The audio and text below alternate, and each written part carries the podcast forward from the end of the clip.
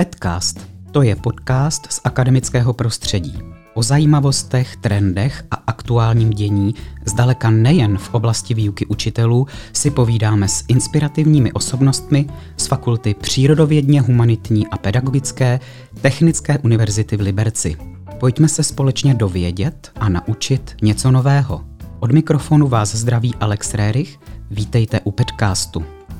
Náš život je příběh – Každý z nás si přeje, ať už vědomně nebo podvědomně, svůj příběh vyprávět. Ba co víc, chceme, aby nás někdo poslouchal a pochopil. Chceme zažívat adekvátní reakci posluchačů. Díky ní pak víc a víc rozumíme sami sobě. Tvoří se tím naše schopnost naslouchat příběhům druhých. Zároveň si člověk potřebuje vytvářet vazbu s druhými lidmi. Citovou vazbu, a to od dětství. Tam, kde chybí, vznikají problémy můžou se projevit třeba jako trhliny v životním příběhu. Současná psychologie dokáže takové věci popisovat, dokonce už i exaktně pomocí zkoumání mozku, ale věnovala se tomu vlastně vždycky.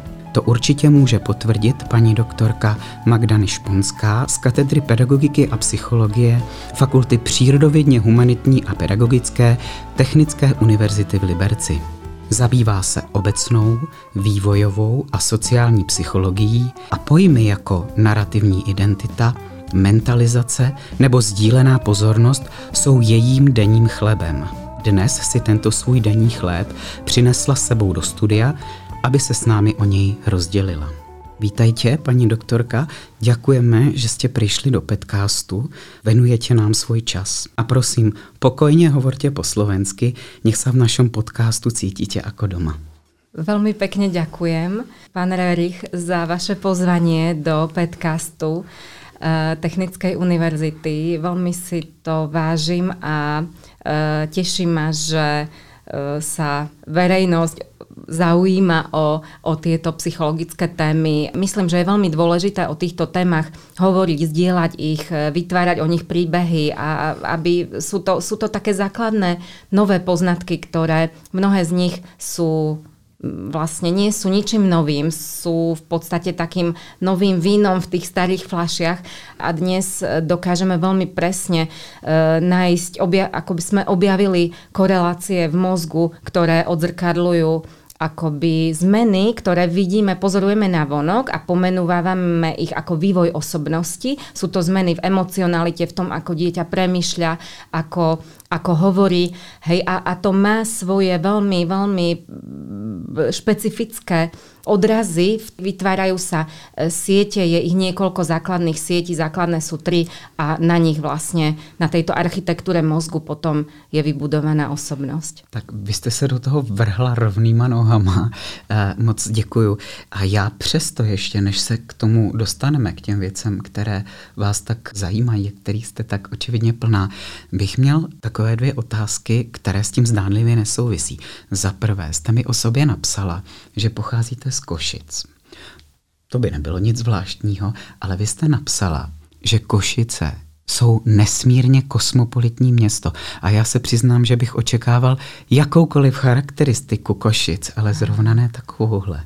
No ja som tam vyrastala a e, vlastne už aj v mojom susedstve, e, ako tie prvé detské spomienky, je to moja vlastná skúsenosť. Potom som si ju potvrdila ako nejakým, nejakým vzdelávaním a, a príbehmi, ktoré, ktoré vlastne tí učitelia, rodičia, starší a skúsenejší o tom meste tiež hovorili, ale skutočne aj v susedstve sme mali deti, ktoré boli, e, ja neviem, nemecký spolužiak, ktorý mal mamu Nemku, ktorý z tých starousadlíkov nemeckých, e, ukrajinskí starousadlíci, mm-hmm. samozrejme veľká, veľká maďarská menšina, e, ktorá vlastne bola vždy v Košiciach, ale počas vlastne počas druhej svetovej vojny, kedy vlastne Slovensko, počas slovenského štátu, kedy, mm-hmm. kedy Košice boli okupované vlastne Maďarskom, tak sa pristahovalo mnoho Maďarov a mnohí ostali už potom už v Košiciach. Akoby mm-hmm. u nás nedošlo k tomu, aby nejak dochádzalo k odsunu mm-hmm. tých pôvodných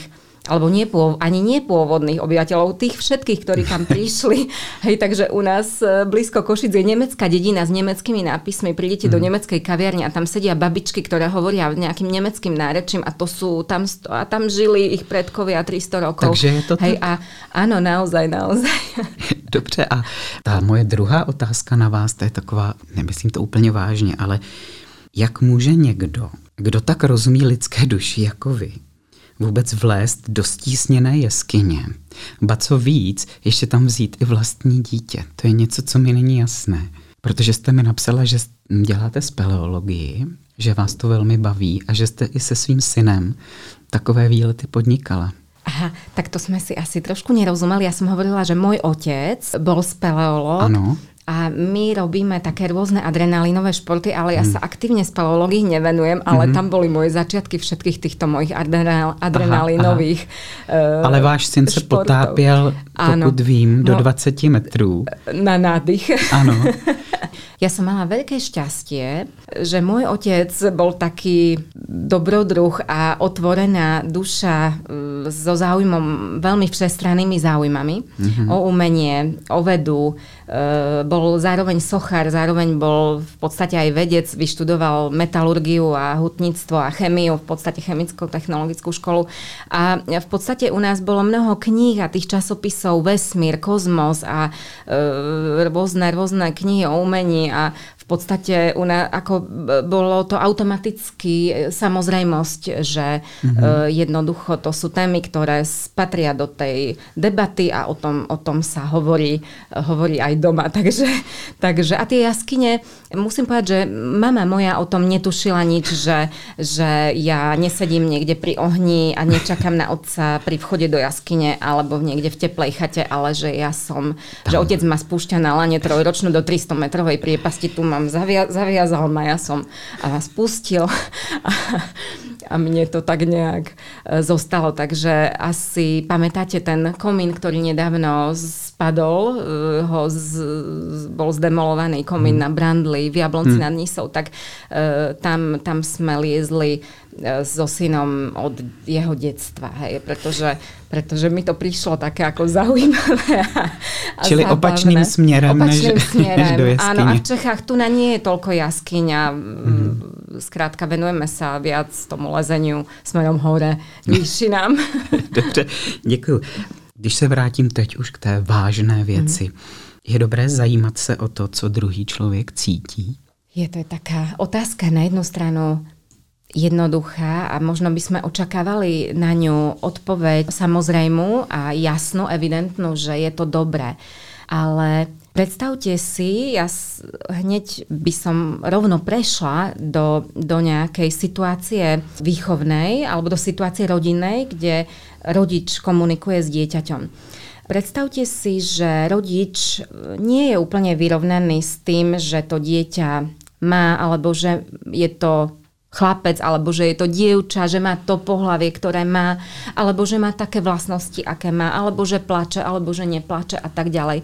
A ten rodič, dajme tomu, keď je plný rôznych rozporuplných a veľmi silných emócií, ktoré on sám nemá spracované, tak e, tá otázka, že či je dobré pre to dieťa sa naladiť na emócie toho rodiča a rozumieť mu, je jednoznačne vlastne, že nie. Mm-hmm. Pretože je to veľmi, veľmi ohrozujúce a destabilizujúce.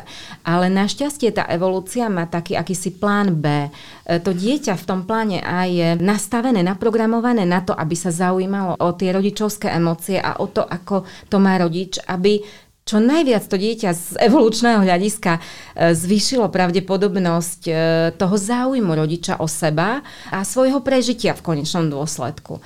Ale keď ten rodič nie je vľudný, nie je vstřícný a môže na plač dieťaťa alebo na jeho volanie, na jeho signály reagovať e, spôsobom, ktorý pre to dieťa je ohrozujúci, môže byť impulzívny ten rodič, môže byť až agresívny fyzicky, tak vtedy pre to dieťa je lepšie vlastne akoby si udržiavať trošku dlhšiu, väčšiu vzdialenosť vzdialenosť od toho mm-hmm. rodiča, tú pomyselnú vzdialenosť, tú virtuálnu, tú mentálnu, ten, ten attachment alebo tá vzťahová väzba, na ktorý, o ktorom sme sa bavili predtým, je vlastne formou, je, je to spôsob udržiavania vzdialenosti od toho rodiča, tej správnej vzdialenosti, mm-hmm. aby bolo dieťa ešte v bezpečí a aby nebolo príliš ohrozené tým vlastným rodičom. A k tomu patrí vlastne aj to, aj to, to zaujímať sa o emócie toho rodiča. Niekedy to nie je pre to dieťa výhodné. Mm-hmm. Len potom to nesie veľmi, veľmi deštruktívne následky pre jeho zdravý, emočný a psychický vývoj.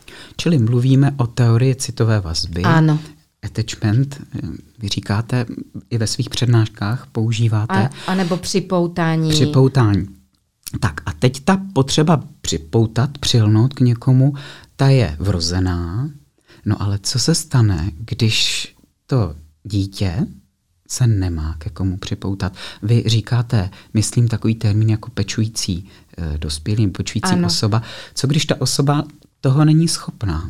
Co, jaké to má potom důsledky? Jinými slovy, mluvím o takzvané nejisté vazbě, což je další termín s tím spojený. Ano. Co se vlastně stane s takovým člověkem?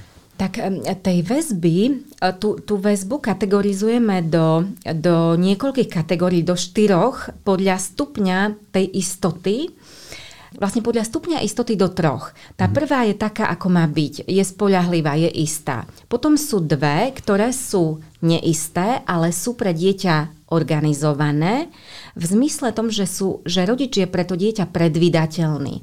Ale mhm. neistá je v tom, že rodič sa nedokáže zaujímať o všetky stránky osobnosti toho dieťaťa a mhm. nedokáže napríklad dobre zrcadliť a reflektovať a symbolizovať tú detskú skúsenosť, pokiaľ ide o detské emócie, napríklad zlosti, uh-huh. alebo smutku, alebo radosti, alebo nejakej akejkoľvek vlastnosti, akéhokoľvek, akejkoľvek stránky tej vznikajúcej osobnosti toho dieťaťa, keď ten rodič to nereflektuje, tak dieťa je vtedy zneistené. Mm-hmm. Je to mhm. spôsobené tým, že rodič to akoby nedokáže. A tá neistá väzba znamená, že niečo nedokáže reflektovať. Keď nereflektuje nič, tak vtedy väzba nevzniká mm-hmm. a e, je tam ťažká deprivácia a je to veľmi zriedkavé, veľmi málo kedy sa to stane a stane sa to obvykle len vtedy, kedy rodič je izolovaný, žije s dieťaťom opustený a je mentálne retardovaný. Aha, to Alebo to dieťa vlastne drží niekde v sklepe a je to také akoby opustené dieťa a vtedy nevytvorí sa to je tedy vlastne žiadna väzba. by sa dalo e, říct. To je úplne patologické hmm. a taký človek potom si nevytvorí schopnosť viazať sa na, na, na nikoho, na kohokoliv. Vlastně to tak. může být potom mm-hmm. i nebezpečné, nebo nebezpečné, ale nepřijatelné v jeho dospělém životě. Tvořit si vazby k jiným lidem, ano. třeba i partnerské. A já jsem se chtěl v této souvislosti zeptat, protože vždycky to nějak vztahujeme k eh, učitelství, k pedagogice. Může být touto pečující osobou nebo osobou, s kterou si má to dítě i v pozdějším věku vytvářet vazby například i učitel? A může tam fungovat takový vztah taky?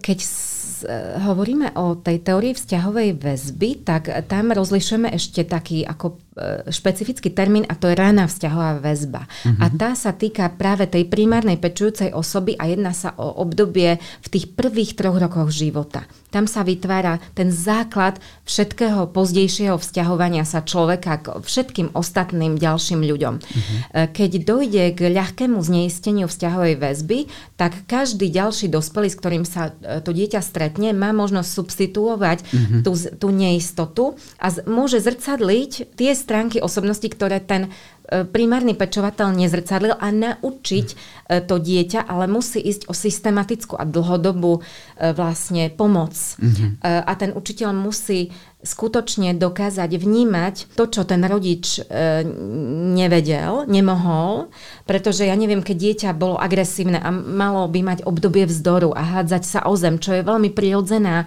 vec v určitom veku. Mm-hmm. A ten, ten rodič začal plakať napríklad od zúfalstva, lebo nevedel, ako má na to reagovať, lebo ho to mohlo zneistovať. Sú takí rodičia, mm-hmm. zneistení svojimi vlastnými traumatmi. Môže to byť spôsobené traumou.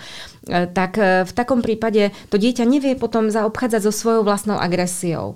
A môže sa to prejaviť tak, že ju nebude vedieť ovládať. Keď, sa bude, keď bude cítiť zlosť, ono nebude vedieť, nebude, vedieť, nebude rozumieť, čo, čo vlastne cíti. Nebude to mhm. vedieť pomenovať ani komunikovať, lebo ten rodič to nekomunikoval. Ale učiteľ pozdejšie môže e, vlastne to napraviť, ale musíme si uvedomiť, že to má neuro neuronálne koreláty, že sú mm-hmm. tam siete, ktoré sa vytvárajú dlhú dobu. To sú organické vlastne e, štruktúry.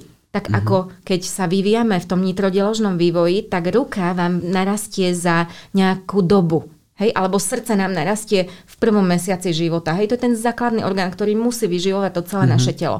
Ale siete na porozumenie E, vlastne na naladenie sa druhý, pred, e, na druhého človeka, na, na reflektívne zvládanie našej agresie a iných emócií sa vytvárajú až po narodení. Ale rovnako musia narásť a potrebuje to čas. Rovnako ako rastlina, ktorá zapustí korene do zeme a vyžaduje to e, dlhý čas a starostlivosť a musíme sa konzistentne nie len tak, že raz áno, potom zase necháme ju trochu vyschnutú rastlinu. Musíme konzistentne mm-hmm, to mm-hmm. podnecovať, aby vlastne došlo k správnemu rastu tých neurónov. Mm-hmm. Takže Zatiaľ sa držíme vlastne e, dosť tej biológie hej, v tomto mm-hmm. rozhovore, ale ja som sama naozaj prekvapená, e, alebo sama som už nie teraz, ale bola som prekvapená a možno mi to bolo aj nepríjemné, e, akoby keď, keď prišiel boom tých poznatkov neurovedných, že ako tá neuroveda valcuje vlastne mnohé psychologické teórie a mnohé sa zo dňa na deň stali vlastne špekuláciami, ktoré mm-hmm. vlastne nemajú žiaden hej, t- také akoby oidy vedecký no. Niektoré, hmm. niektoré záležitosti z psychoanalýzy. A niektoré naopak boli, boli potvrdené. Hej. Mm-hmm.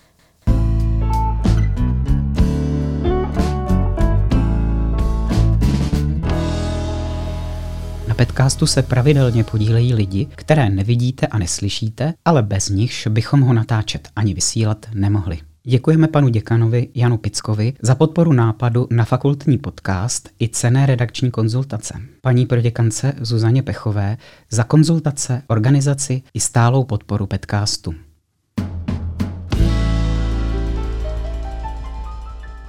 Vy jste tady už několikrát zmínila termín zrcadlení. A tuším, že blízko tomuto termínu je ještě další takzvaná mentalizace.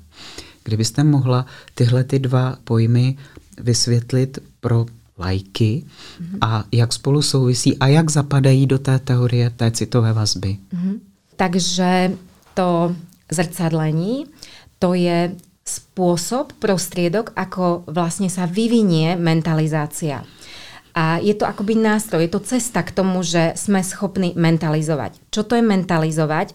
Mentalizovať je to, je to veľmi nový pojem, e, možno ešte v tej laickej psychológii alebo laickej terminológii ešte nie je až tak zaužívaný, ale on zahrňa empatiu, e, nie len voči druhým, ale aj voči sebe samému. To znamená schopnosť naladiť sa na svoje vlastné emócie a na svoje vlastné myšlienky a rozumieť im. Mm. A na myšlienky a emócie druhého člověka. Vy jste právě měla takový krásný příklad, já jsem si ho vzal z té vaší přednášky. Vy jste říkala, že mentalizace to je vidět sebe zvenčí a druhé zevnitř, což mně přišlo velmi jako takové povzbudivé, řekl bych. Ano, Ale ano. zároveň asi poměrně složitá záležitost. I tím, že říkáte, že je to poměrně nový termín.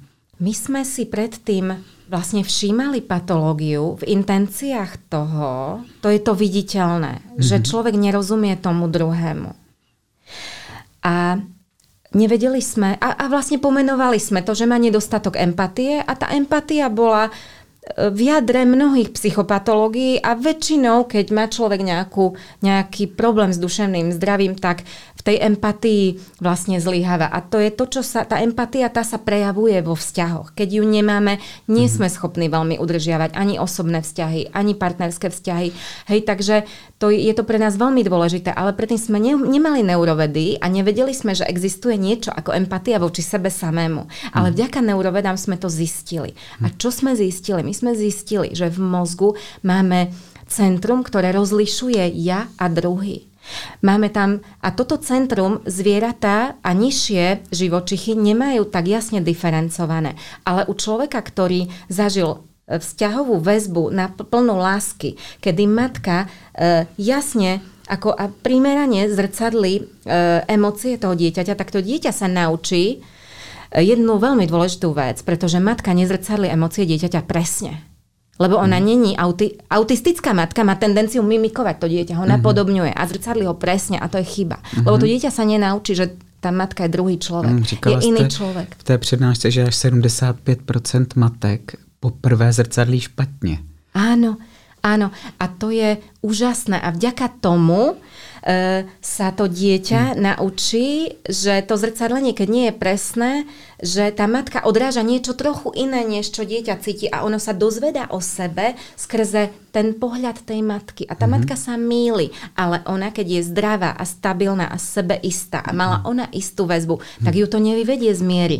Ona zostane, ne, ne, nezneistí ju to. Mm-hmm. Hej, to, že tomu dieťaťu nerozumie, ne, nezačne plakať, nezačne kričať, ale keď zažila, keď, má, keď ona sama bola naviazaná e, neistým spôsobom alebo dezorganizovaným spôsobom mm-hmm. na vlastnú pečujúci osobu, mm-hmm. tak v takom prípade môže reagovať e, neprimerane a potom už sa nepokúša o nápravu toho špatného čtení. Hej, mm-hmm, lebo ona, mm-hmm. ona sa to snaží vlastne napraviť a snaží sa znova sa pokúšať to prečítať, až kým dojde k tej správnej odpovedi, aha, moje dieťa plače, pretože hej, vylučuje možnosti. Boli ho brúško, potrebuje, je mu zima, chce sa hrať, chce sa hľadiť, chce vziať na ruky, chce dudliček, čokoľvek. Hej? Mm-hmm. A to dieťa k tej odpovedi vlastne ona sa dopracuje a na prvýkrát ju vlastne nerozlíši. Učí sa. Hej. Teď mluvíme o tom, jak by to mělo být a co by mělo mít. A už jsme taky naznačili, že když to není v pořádku, tato vazba, to sdílení, tak může nastat velký problém. Ale je taky nějaký způsob, jak se pak ta porucha, ten problém dá e, léčit? Um, veľmi záleží od toho, ako, do akej miery bolo narušené to naladenie a to zrcadlenie. Hej, to je tá odozva vlastne tej matky, ako, ako bola neprimeraná a počas akej dlhej doby. Hej, keď to dieťa e, zažije e, od matky neprimerané zrcadlenie v určitých oblastiach, ale potom je tam ešte otec, je tam starší súrodenec, je tam babička, je tam tetička a vlastne môže dojsť k vytvoreniu mm-hmm. väzby bezpečnej na ďalších. Mm-hmm. Áno, áno. Oni, oni vlastne dovolia, umožnia tomu dieťaťu si vytvoriť vlastne to, to primerané vlastne zrcadlení a, a e, tie zodpovedajúce reprezentácie v mozgu, lebo to sú, to sú oblasti, ktoré sú zodpovedné za tú funkciu. A keď sa nám nevytvorí keď, keď, keď sa to nevytvorí, keď ten pečovateľ, ktorý nedokáže čítať správne emócie dieťaťa, keď je len jeden, lebo tam nie je nikto iný s tým dieťaťom. Dnes sa to stáva, v minulosti menej, pretože sme žili vo väčších skupinách, vo väčších rodinách, v komunitách, ale dnes môže sa stať, že je matka, ktorá je samoživiteľka a nemá vytvorené ďalšie vzťahy a je osamelá, môže to byť z jej, spojené s jej nejakou psychopatológiou, pretože si nedokáže vytvárať a udržiavať funkčné a stabilné vzťahy, tak potom, e, keď to dieťa nezažije primerané zrcadlení, tak si nevytvorí e, hmm. v mozgu, dajme tomu, akoby tam sa nezasieťujú správne aj viaceré iné okruhy, ale len pre príklad hovorím stále o tom jednom, že sa vytvorí mm-hmm. jeden z mnohých, z mnohých funkcií. Jedna z mnohých funkcií je to rozlišovanie ja a druhý. A teraz si predstavte, že v tom mozgu toho dieťaťa ostane len jedna reprezentácia, hej, že, že sa do tých troch rokov, keď tam nie je žiadna iná stimulácia alebo je jej málo, tak to dieťa odchádza do ďalšieho vývojového obdobia vlastne s tým, že v tom citlivom období sa nevytvorí, nezasieťuje sa správne mozog a môže to byť irreverzibilné. Nemusí, čím je to dlhšie, to obdobie, tým je väčší problém a tým mm. ťažšie potom sa to mení. Sa to mení áno. Preto, preto existuje, neviem, či e, určite ste o tom počuli, uh, náhradná rodinná péče, tá primárna, mm. že dieťa, čo najskôr po, po opustení dajme tomu niekto odloží dieťa do baby boxu. Mm. A dnes už nečakáme na to, kým sa vybavia všetky administratívne náležitosti, než sa to dieťa dostane do adoptívnej rodiny, ale ono okamžite ide po niekoľkých dňoch do, do rodiny, kde, ktorá funguje ako prechodná péče a mm-hmm. jej účelom je, vy, aby si to dieťa Vytvoril. vytvorilo tú vzťahovú, vzťahovú väzbu mm-hmm. a tá rodina sa stará o to dieťa len jeden rok A potom vlastne medzičasom sa vybavia všetky formality a pripraví sa tá rodina, ktorá si osvojí to dieťa alebo, alebo ho adoptuje a potom dojde k plynulému prechodu. To dieťa, veľa ľudí sa pýta, či nebude traumatizované, keď prejde z jednej mm-hmm. uh, tej rodiny do tej druhej. Áno, určite bude traumatizované. Zmieruje, zmierňuje sa to tým, že je ten prechod plynulý a že vlastne oni sa nejakým spôsobom navštevujú. Mhm. A, a e, takže tie dopady nie sú také, nie je to také, také akoby náhle a drastické. Ale podstatné je, že sa vytvorí väzba. Mhm a ona už je vytvorená a potom ide dieťa do novej rodiny a už ju má vytvorenú. Keď, si, keď sa v prvom roku nevytvorí, tak tí už tí náhradní pečovateľia, ktorí dostanú ročné dieťa bez väzby, majú problém obrovský a to dieťa bude mať môže mať aj kognitívne a intelektové deficity, pretože mm. oni sa viažu, tá schopnosť učiť sa sa viaže na, soci, na, na sociálne učenie. Hej, my mm-hmm. sa vždy učíme od druhých.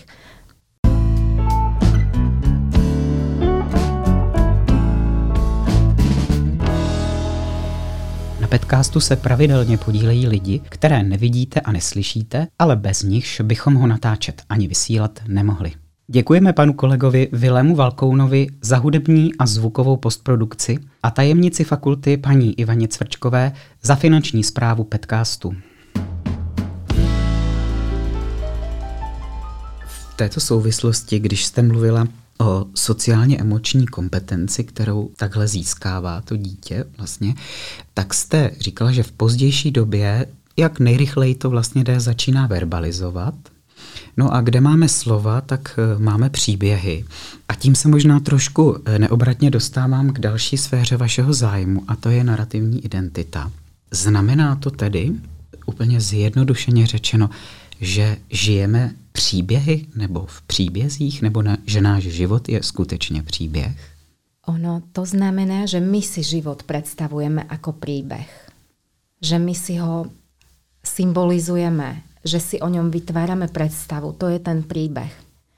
Keď si o ňom nevytváram predstavu, tak je to sekvencia nejakých udalostí, ktoré sa odvíjajú, áno, majú nejakú kontinuitu, ale keď nemám tú autobiografickú retrospektívnu, tu, ten pohľad späť, tak vlastne nemôžem hovoriť o narratívnej identite. Hmm. To mhm. je to, o čom hovoríme, že sa rozpada u ľudí s demenciou, keď e, niektorí ľudia pri, v tom procese starnutia môžu, a pri Alzheimerovej demencii, hej, že, že vlastne tam je narušená pamäť a ten človek potom e, stráca kontakt so svojimi spomienkami na to, kým bol.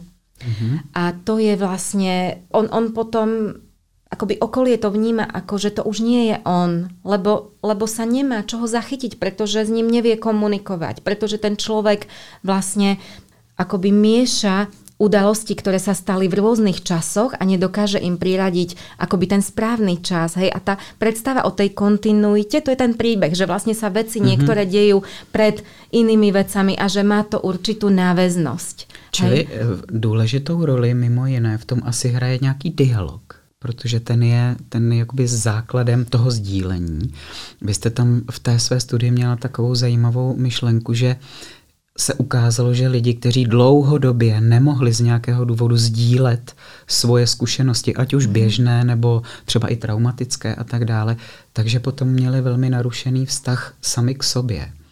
A to vidím jako nedostatek dialogu s někým jiným.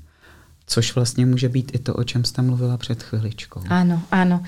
E, ako je dôležité si uvedomiť, že vlastne dnešné poznanie e, smeruje k tomu, alebo zistujeme to, ako veľmi je, narratív, je identita príbehová a ako veľmi je závislá na prítomnosti ostatných ľudí a už a na tej iniciácii v tej prvej vzťahovosti s tou matkou. A vlastne e, a súvisí to s obrovskou E, mierou spolupráce, ktorou sa vyznačuje ľudský druh. spolupráce v rôznych oblastiach, na rôznych veciach. My máme ohromné množstvo rolí, profesí, činností, ktoré treba urobiť, aby vlastne tá naša kultúra fungovala. A to bol postupný proces, ktorý trval 100 tisíce rokov, kým sme sa dopracovali vlastne sem.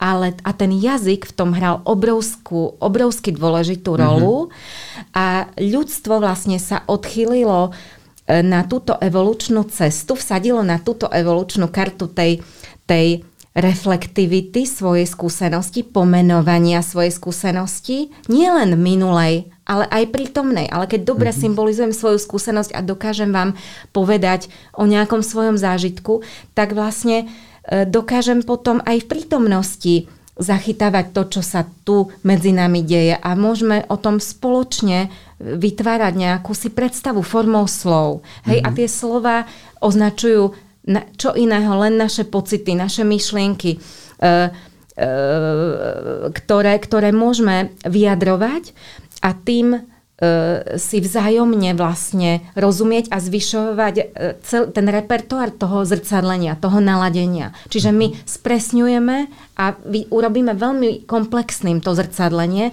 tým, že používame jazyk.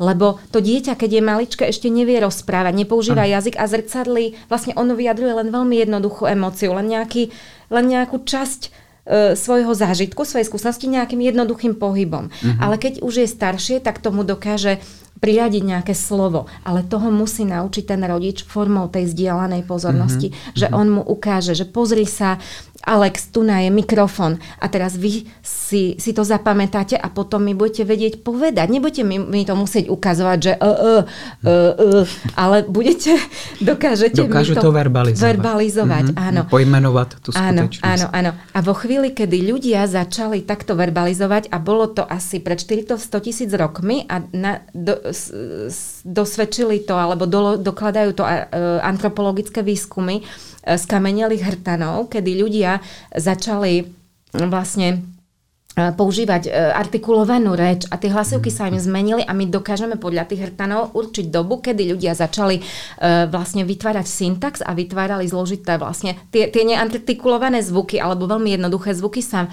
zmenili na slova a vtedy nastal obrovský boom spolupráce, pretože ľudia začali plánovať lebo keď, keď, keď ja vám viem povedať niečo len posunkovou rečou, tak vy, som závislá na tom, že, vy ste, vy, že sme tu Tam, spolu v jednej spolu. miestnosti. Mm-hmm a môžeme sa, a vy ma musíte vidieť, ale ako náhle e, dokážem hovoriť a potom napadlo niekoho geniálneho, že to začal zaznamenávať, že sa vymyslelo písmo, znaky mm-hmm. a to už je symbolizácia druhého radu, lebo to mm-hmm. slovo symbolizuje môj pocit, hej? Alebo nejakú vec, že toto je mikrofon, to je proste slovo, ale, ale potom písmo, to je ešte symbolizácia toho symbolu. Mm-hmm. A mhm. vďaka tomu my môžeme si odovzdávať to poznanie nie priame a môžeme môžem ja vám niečo zdeliť písmom a vy s tým idete do budúcna a môžete, môžeme to plánovať. Takže tam je tá extenzia tej kontinuity toho príbehu aj do toho plánovania a na tom, na tejto spolupráci plánovanej ľudstvo dosiahlo tú akceleráciu v tom vývoji, čo sa nedá porovnať so žiadnym iným druhom Druhé. na Zemi. A to mi připomíná, když sdělujeme, tak se pomalu posouváme ke sdílení a já bych si tady dovolil zase zacitovat z toho, co jste mi napsala. Sdílená pozornost a spolupráce, základ lidství a kultury, je dnes u dětí ohrožená. Když si poškodíme pozornost celé generace dětí, oni budou mít narušenou schopnost kooperace. A já si opravdu nevzpomínám, že bych o tom četl někde v médiích, ale vy jste mi kladla na srdce, že to je velmi důležité téma. Autorom tejto teórie vlastne zdieľanej pozornosti kolektívnej identity, e, e, morálky založenej na kolektívnej identite. To je veľmi, veľmi komplexná teória. Je Michael Tomasello z Univerzity v Lipsku. A on e, vlastne vytvoril túto e, teóriu a využíva antropologické výskumy. Ani vám teraz nepoviem, či je, nie je, on nie je psycholog, ale my, neviem, či je antropolog alebo sociolog, alebo obidve pracuje akoby interdisciplinárne, uh-huh. ale toto je taká veľmi nosná teória, ktorá vlastne silne ovlivnila aj poznanie v sociálnej psychológii. Mnohí e, kolegovia, ktorí vlastne sa v tej oblasti, ktorí sú otvorení týmto smerom, štýlom a snažia sa vlastne vzdelávať, tak naozaj e, musia uznať, že, že ten prínos, ktorý neurovedy priniesli, že je obrovský a že sa nemusíme akoby predtým nejak uzatvárať, že by nám oni niečo akoby brali. Pretože je rozdiel, keď argumentujem, e, keď, keď niekomu tvrdím, že je dôležitá tá vzťahová väzba. Hej, ale keď ja som sa nepozrela do mozgu tisícov vyvíjajúcich sa detí a nevidela som rozdiel medzi tými, ktoré sú zanedbané a tými, o ktoré bolo pečované náležite, mm. tak vlastne ja nemám tie argumenty. Mm-hmm. Ten rodič mi pomôže povedať, že to sú, že to nie, že je lepšie vychovávať dieťa ako tú, tú Aničku z kužimskej kauzy a tie, pamätáte mm-hmm. sa na tú kauzu? No, ako tam, ako e, vychovávali deti e, tým s čistým svedomím. Tá matka bola presvedčená o tom, že ona robí správne, že deti majú mať spartianskú výchovu mm-hmm. a musia byť e, akoby tak nejak behaviorálne, tam išlo nejaké behaviorálne podmienovanie v podstate, že, že nejaký systém trestov a odmien no, a, a veľmi tvrde. Také by sa e, tomu dalo říct týrání. Také by sa tomu dalo říct týranie. A teraz mm. ja to pomenujem ako týranie a ten rodič mi povie, že nie, to je proste moja stratégia a mám na to a, a ja to skúšam, hej, ale Takhle dnes... vychovávali mne, takže ja to dělám. Áno, áno, áno. Hmm. Ale dnes vieme, že to je nemysliteľné a hmm. máme na to tie argumenty, že vlastne to... Z té neuroviedy. Z té neuroviedy, hmm. že keď to urobím, tak nastanú nezvratné zmeny v mozgu toho dieťaťa a môže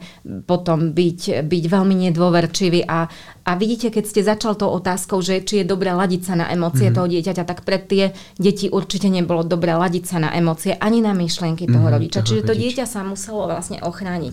Pardon? Čili vy říkáte, vlastně jestli tomu dobře rozumím, že ten důvod, proč vás to tak zaujalo, je, že si můžete do psychologie vstáhnout náhle poznatky z věd, z takových věd, kde to nebylo úplně obvyklé a že díky tomu je možné potvrzovat ta východiska nebo ty poznatky, ke kterým už psychologie docházela dřív, akorát, že teď je to exaktní. Áno, presne tak dnešné vedy a nielen psychológia, ale že sú vlastne otvorené e, a musia byť otvorené poznatkom z iných vied. A ja by som e, vlastne chcela, chcela e, povedať takú zaujímavosť. Ja som si kúpila novú učebnicu vývojovej psychológie. A teraz vlastne som si tam prečítala ten predslov. A ja neviem, prečo som si to prečítala, bolo tam, to bolo tak strašne dôležité, že e, ten, ten autor hovorí, že ja som to nenapísal sám, ja mám 19 doktorandov. A e, poslednú verziu tejto knihy, minulú vývojovú psychológiu, sme písali pred desiatimi rokmi a bola nejakým spôsobom štrukturovaná a boli tam určité témy. Ja som svojim 19 doktorandom rozdelil, povedal, že každé to téma som im rozdelil a povedal som im, aby našli rešerše vlastne nových článkov, ktoré teraz sa diali, aby to doplnili a revidovali, spochybnili a, zru, a možno aj popreli hej, niektoré tie mm-hmm. poznatky. A moji doktorandi našli 3000 článkov. Vlastne e, oni si rozdelili medzi sebou tie štúdie, e, prečítali ich behom niekoľkých rokov a prepísali tú učebnicu s integráciou tých úplne nových poznatkov a tá učebnica je úplne iná. Sú tam úplne iné témy a práve sú tam takéto témy. Mm-hmm. Autobiografická pamäť, narratívna identita, e, neurovedné korelácie, attachment, témy, ktoré predtým v učebniciach boli okrajové a dnes vlastne sú nosné. Ale to, čo by som chcela povedať, že je veľmi zaujímavé, je, že mnohé tie články boli práve interdisciplinárne, že oni sa nedržali len čisto vývojovej psychológie, ale išli aj do medicíny, aj do neurovied, aj do antropológie, aj do sociológie a že vlastne už nie je udržateľný stav poznania taký, že jeden autor genius napíše si učebnicu. Už to proste nie je akoby možné, hej, takže Čili to sdílení, opět jsme u něj, ano. je nesmírně důležité.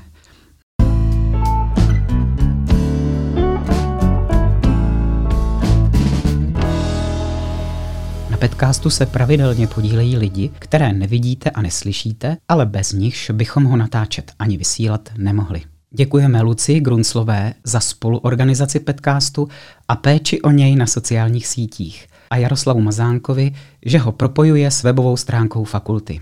Kavárně Jedno kafe jsme vděční za možnost natáčet v jejím studiu a za skvělou kávu. Tak teď jsme mluvili o sdílení vědeckých informací, ale pokud vím, tak u vás na katedře sdílíte ještě takové praktické mm-hmm. praktické dovednosti, nebo jak to mám říct. Mám na mysli spolupráci s americkou univerzitou. Jak to funguje? Uh, tak uh, na našej katedre už dlhé roky vyučujeme niektoré predmety takým spôsobom, že spolupracujeme s učiteľmi a so študentmi v Amerike na univerzite v Maine v auguste je zaujímavé, že veľmi málo cestujú Američania e, či už študenti alebo tí učitelia, ale ten obrovský záujem, ktorý oni prejavili o tú možnosť spolupráce medzinárodnej, je, je ohromný a oni majú veľmi rozvinuté technológie. A od, od prvej chvíle my sme mali ten vzťah, my sme sa najprv stretli na konferencii ja s učiteľmi, ale mm. veľmi rýchlo sme sa tam nabalili ďalší ľudia, technici, e, prodekani, administrátori. Bol to proces, ale skrátka zrazu to bol tým ľudí, ktorí mali záujem vlastne vymieňať si poznatky. A oni vlastne nás obohacujú tým, ako majú rozvinuté technológie, e-learning, spôsob, akým oni vlastne komunikujú virtuálne a to virtuálne vzdelávanie. Pretože tam v tej krajine sú tie vzdialenosti ohromné a majú tam veľa e, akoby abo, tých, tých e, pôvodných obyvateľov, ktorí žijú v horách, v lesoch, hej, taký tí s tými indiánskymi koreňmi a vzdialenosť e, k univerzite je tisíc kilometrov a strašne veľa ľudí sa tam vzdeláva, študentov E, medzinárodne a vzdelávajú aj vojakov, ktorí sú na misiách vlastne v Afganistane, v Syrii, v, Ira- v Iraku a oni vlastne poskytujú e, to, to dištančné vzdelávanie a sú v tom vlastne špička v Amerike. A my zase, pre nich sme inšpirácia v, tom, v, tej, med, v tej internacionalizácii. Mm-hmm. Že máme skúsenosti s Erasmom, cestujeme, hej, e, využili sme niekoľko Erasmov, ktoré vlastne, e, vďaka ktorým sme mohli tam vycestovať a pre nich to je ohromná príležitosť vlastne sa otvoriť trošku tomu svetu. Veľmi to vítajú, sú, sú vďační a vlastne výsledkom je to, že spolupracujeme na výuke a pozývame si formou tandemových prednášok formou spoločných e, zápočtových prací. E, študenti, založíme študentom na začiatku semestra nejakú sociálnu sieť spoločnú uzavretú a tam si môžu konzultovať svoje semestrálne projekty, na ktorých spolupracujú spoločne v nejakom predmete. E, dokonca sme mali vytvorený paralelný spojený predmet. To znamená, že sme si vytvorili dopredu jeden predmet. Hej, ja som bola veľmi vďačná, že my akreditovali. Bola to, je to psychológia osobnostného rastu mm. a vlastne mali sme, kolega tam mal ten istý predmet a my sme mali každú jednu hodinu pomocou ako skrze videokonferenciu a študenti e, spoločne vlastne sa učili a, a je, to, je to ohromne prínosné. Pani doktorka, ešte raz ďakujem, že ste prišli do podcastu. Prajem vám, nech sa stretáte najviac s takými ľuďmi, ktorí sú schopní mentalizácie a aj ju robia. A nech máte možnosť s nimi aj pracovať, aj ich vzdelávať a podielať sa tak na ich pozitívnych životných príbehoch. Veľmi pekne ďakujem za pozvanie do podcastu, veľmi si to vážim a prajem vám všetko dobré a mnoho inšpirujúcich rozhovorov v budúcnosti. Ďakujem. Děkuju. Dnešní podcast končí. Byl tak nabitý informacemi, že je vyloučené, že byste se něco nového nedověděli nebo nenaučili. A to nás těší. I proto tady jsme. Pokud s tím souhlasíte, zůstaňte nám věrní při poslechu i na sociálních sítích a na webu fakulty s nejdelším názvem na světě Fakulty přírodovědně humanitní a pedagogické Technické univerzity v Liberci. Za celý tým podcastu se loučí Alex Rérich. Těším se na vás příště.